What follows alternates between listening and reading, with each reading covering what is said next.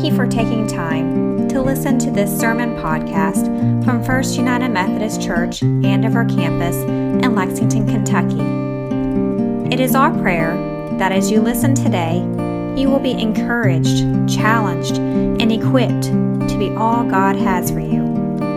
We invite you to join us for worship on Sunday mornings at 11 o'clock a.m. at our Todd's Road campus near the Hamburg area of Lexington. Often before worship, I'm trying to get out and talk to as many of you as possible uh, and, and catch up on your lives and hear how you're doing, hear if you're too cold or too warm. Or uh, you, you tell me lots of things, but you hardly ever mention the sermon. This morning, a number of you said things like, Well, I'm ready for a good sermon. That's a lot of pressure. So I promised it's short. I don't know if it's good, but it's short today, okay? Would you pray with me as I prepare to try to preach a good sermon?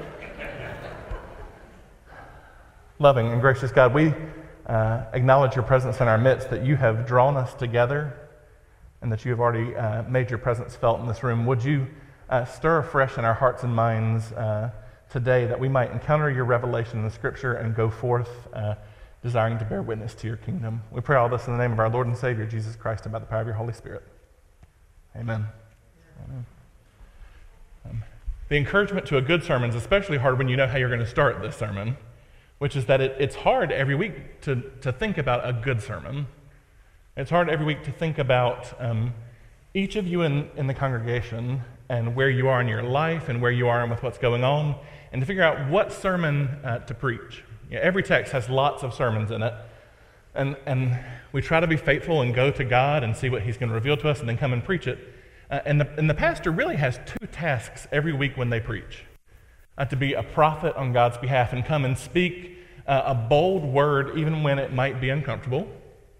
Uh, and then to be a pastor who comes and, and, on behalf of the congregation, hears from God and then offers a, uh, a word of comfort and care. And often, uh, the prophetic voice of the pastor and the, the pastoral verse of the pastor um, are hard to bring together every week. I know uh, that we all come in different places in different ways, and I know that um, that one time I might preach a sermon that, that one of you goes, Can you believe how liberal he is? And then somebody else is still going, Can you believe how conservative he is? I can talk about justice, and some of you would say, Don't talk about that. And others would be like, Talk about it more. You don't talk about it enough. I could preach the gospel, that's another sermon for another day about what is the gospel, right? And some of you go like, this is just this life-giving thing, and others say, this is, this is a heavy burden. And I know what makes you uncomfortable. I know that when I say the word Republican or Democrat, everybody just lowers their eyes just a little bit and tries not to move their body so that I can figure out which political party you're on, right? You're like, and now it's on video. Chad can go back and see who reacted which way to the word Republican or Democrat. I, I figured y'all out. And yet, we're real people in real situations trying to live out our calling as Christians as best as we can. And so we come in the middle of this mess where uh, we have to read these texts together and, and come prophetically and pastorally and in the midst of the things that encourage us and the things that convict us. Um, I don't often feel like Paul. Paul's life is so uh, different than mine. I can't, I can't imagine being a bivocational tent, literally a tent making pastor who goes and, goes and does these other things and then gets locked up for it and spends uh, the latter half of his career just sitting in a house prison writing letters to people he loves out there and hoping they're hearing. But this, this little letter to Timothy feels close to me. It's a letter from a pastor to one of his people, a letter to uh, a beloved helper in ministry, someone who has journeyed alongside Paul and all that he has been doing, and, and who is now kind of uh, doing the ministry himself. Paul is watching Timothy go through uh, the hardness of their ministry, watching uh, some people say, no, you need to be more Jewish, and others going, you don't have to be Jewish at all. Some coming and saying, well, you've got to follow this law, and others going, no, you've got to rebel against the emperor. And yet Timothy loves every one of them. And Paul says, I love you, and then tries to help Timothy out. You know, last week we uh, rooted this letter in uh, kind of Paul's experience and, and what he could bear witness to in God. And, and now we have this next encouragement from Paul to Timothy in this week's reading, where Paul uh, writes Timothy and says, Here's what, what the church needs to do. This is why I think this is a short sermon. This, this uh, as you read this, sounds very simple. I ask that you uh, all requests, prayers, petitions, and thanksgiving be made for all people. Pray for kings and everyone who is in authority so that we can live a quiet and peaceful life in complete godliness and dignity. This is right, and it pleases God our Savior, who wants all people to be saved and come to a knowledge of God. There's one God and one mediator between God and humanity, the human, Jesus Christ, who gave himself as a payment to set all people free this was a testimony that was given at the right time. I was appointed to be a preacher and apostle of this testimony. I'm telling the truth and I'm not lying. I'm a teacher of the Gentiles in faith and in truth. This seems like a fairly straightforward sermon, or part of the passage, doesn't it? His, uh, his one command is here is how you should pray. Often we have like 15 commands that we have to parse through, and which one's the main command and which one is antecedent to this. But the command here is this is how you should pray. All of your petitions and prayers and thanksgiving, uh, offer them for everyone, including kings. Uh, they, they probably could have written, including Caesars. This is where uh, their experience of being the early church is so vastly different than ours. Uh, they've got a Caesar who is openly hostile uh, to the, the kind of ongoing expansion of uh, those people over there, of the Christians. Caesar after Caesar will kind of increase the persecution of the church and uh, make life frustrating. And, and some people go, so, so it's, Jesus wasn't the warrior, but maybe we're supposed to be. Maybe we're supposed to fight Rome, or maybe we're just supposed to face it.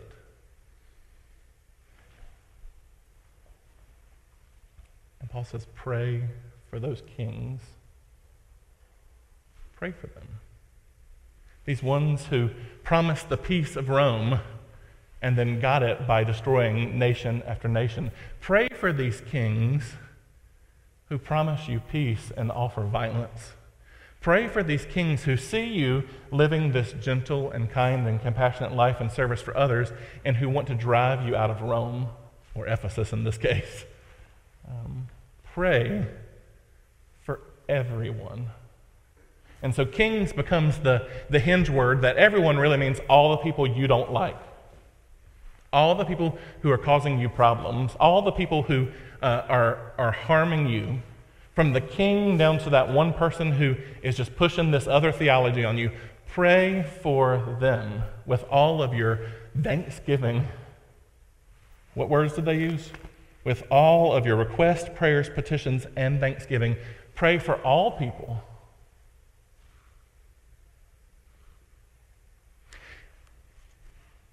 Most of my life, I haven't prayed for all people, if I'm being honest.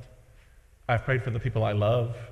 I can fill a prayer journal with uh, this person has COVID and this person has cancer and this person lost their father. And friends, we've had a lot of people losing fathers around this place lately, and mothers, and uh, and more and more happening. I can, I can fill up a prayer journal with those. But God has convicted me in the last oh, two years during pandemic. Uh, what does it look like to put in the back of your prayer journal those people that I want you to love like the rest of them? Uh, my prayer journal is not in the building, so don't anybody go rushing for it. But in the back of my journal, I have this thing where I say, God, help me love them the way you love them. Kathy Beach is a prayer warrior, and she's nodding her head because she knows this is a hard prayer, and yet it is, it is the prayer of the gospel that God loves all and desires all to come to know Him. And even if we struggle with them, and even if we don't like them, if they are Caesar to us, we're to pray for them, to desire good for them, and desire peace for all.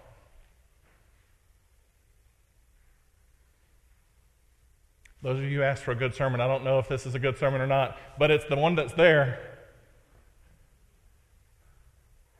I know y'all are, y'all are on your sanctification journey and you are moving forward in holiness and God is setting you free, but there are people that you don't like. And there are people that you're going to be shocked if they end up in heaven with you. You're going to be horrified that they're dwelling in new creation uh, by the trees, the stream of water of life, aren't you? I'm asking God to soften my heart every day that I'm not that way, but, but it's, I'm not fully sanctified yet. We're getting there. And there's, there's a jump that we have to take that they didn't. For them, Caesar is out there and is wholly separate from the church. Uh, the religion of the, of the movement, of the Jesus followers, of the, of the way, is wholly separate from the political trappings of Rome. It is entirely different for us.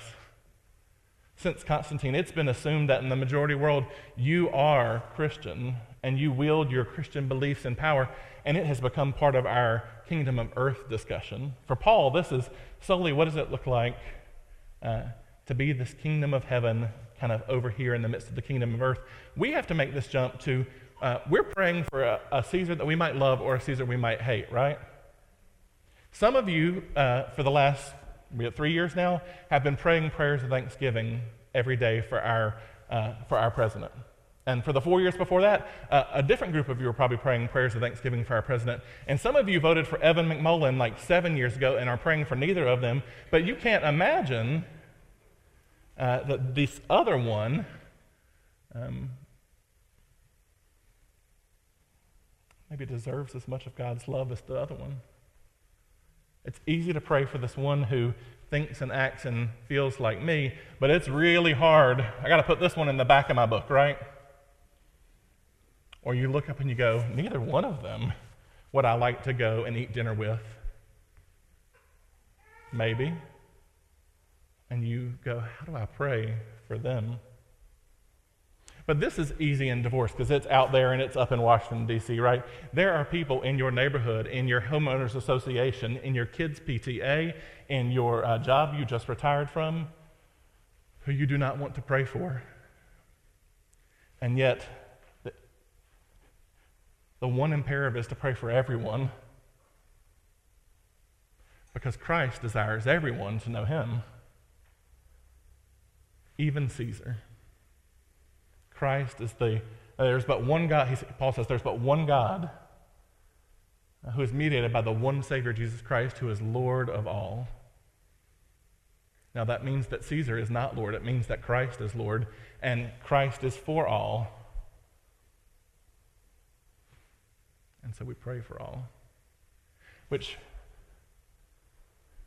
which I think requires us to to look backwards at the ways that we've seen God be faithful in the midst of hard times and to look forward with faith in things that we can't quite see yet. Paul uh, does this thing at the end where he's like, I'm not lying.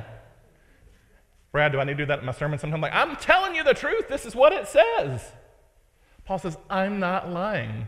This is what I am your pastor for and what I was sent by God to do. I was apostled. Literally, apostolos means to be sent. I was sent to go and declare this message that all are one in Christ Jesus. And I bring that to you in faith and truth. He's not letting them off the hook. Because if it's all about truth, these are things that empirically we can look at the evidence and define and say, okay, well, God has done this through this and this and this, so uh, that is clearly true. But he says, no, we're also going to do this in faith. You might not begin to understand what it means to pray for Caesar, but you're still going to be asked to do it. You might uh, not be able to see what God is doing and is going to do, but I'm still asking you to do it. If you look back and it still doesn't make sense, I'm asking you to look forward in faith as you pray for all. And he's going to go on into the letter and encourage Timothy, uh, and we'll, we'll, dive into that. But this is, this is enough, uh, as Todd Knotts would say, uh, for us to say grace over, right? If we begin to fully understand uh, that this oneness in Christ is an invitation for us to see all people as deserving and desiring and, and, uh, and beautiful in God's sight, and then to pray for them. I don't know if it's a good sermon, but it's the sermon that's there. It's a sermon that convicts, convicts me, and I believe can be a thing that empowers us for the whole next 15 years of our ministry together. to take seriously praying for our enemies, for praying for the Caesars that are out there and the Caesars that may even be in the pew behind you. We don't have pews, we got chairs, but uh, it works right here. Pews, chairs, it's all the same. That person might be your next door neighbor or it might be across the world.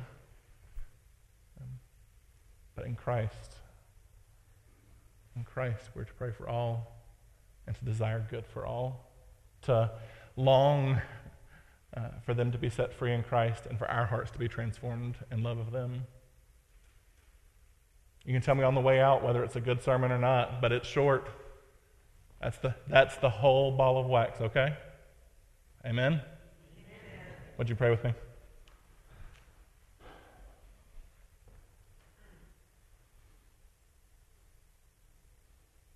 Holy and loving God, um,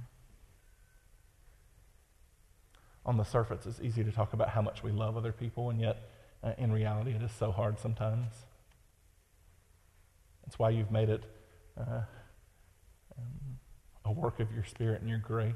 That on our own, we, we can't love it all, and yet you keep lavishing us with your grace and inviting us uh, to respond. You meet us exactly where we are, and you give us that grace that we need for the next day and the next day. And so, Lord, would you give us a particular grace today to really see who is Caesar in our life? From uh, the Caesar next door to the Caesar across the world. Would you help us make the jump to what it is that we wish to keep away and who it is we wish to keep away, that we might love them and desire them to come in? Would you break our hearts? Would you teach us uh, what it is to look back in truth and to look forward in faith and to believe that uh, the peace of Christ far transcends the peace of empire? To desire goodness for all who come uh, to, uh, to long for uh, healing of those who are, um, are hurtful. Lord, may our prayers and petitions and thanksgivings uh, be for all. I pray this in the name of the one Savior, Jesus Christ, and by the power of the Holy Spirit. Amen. Amen.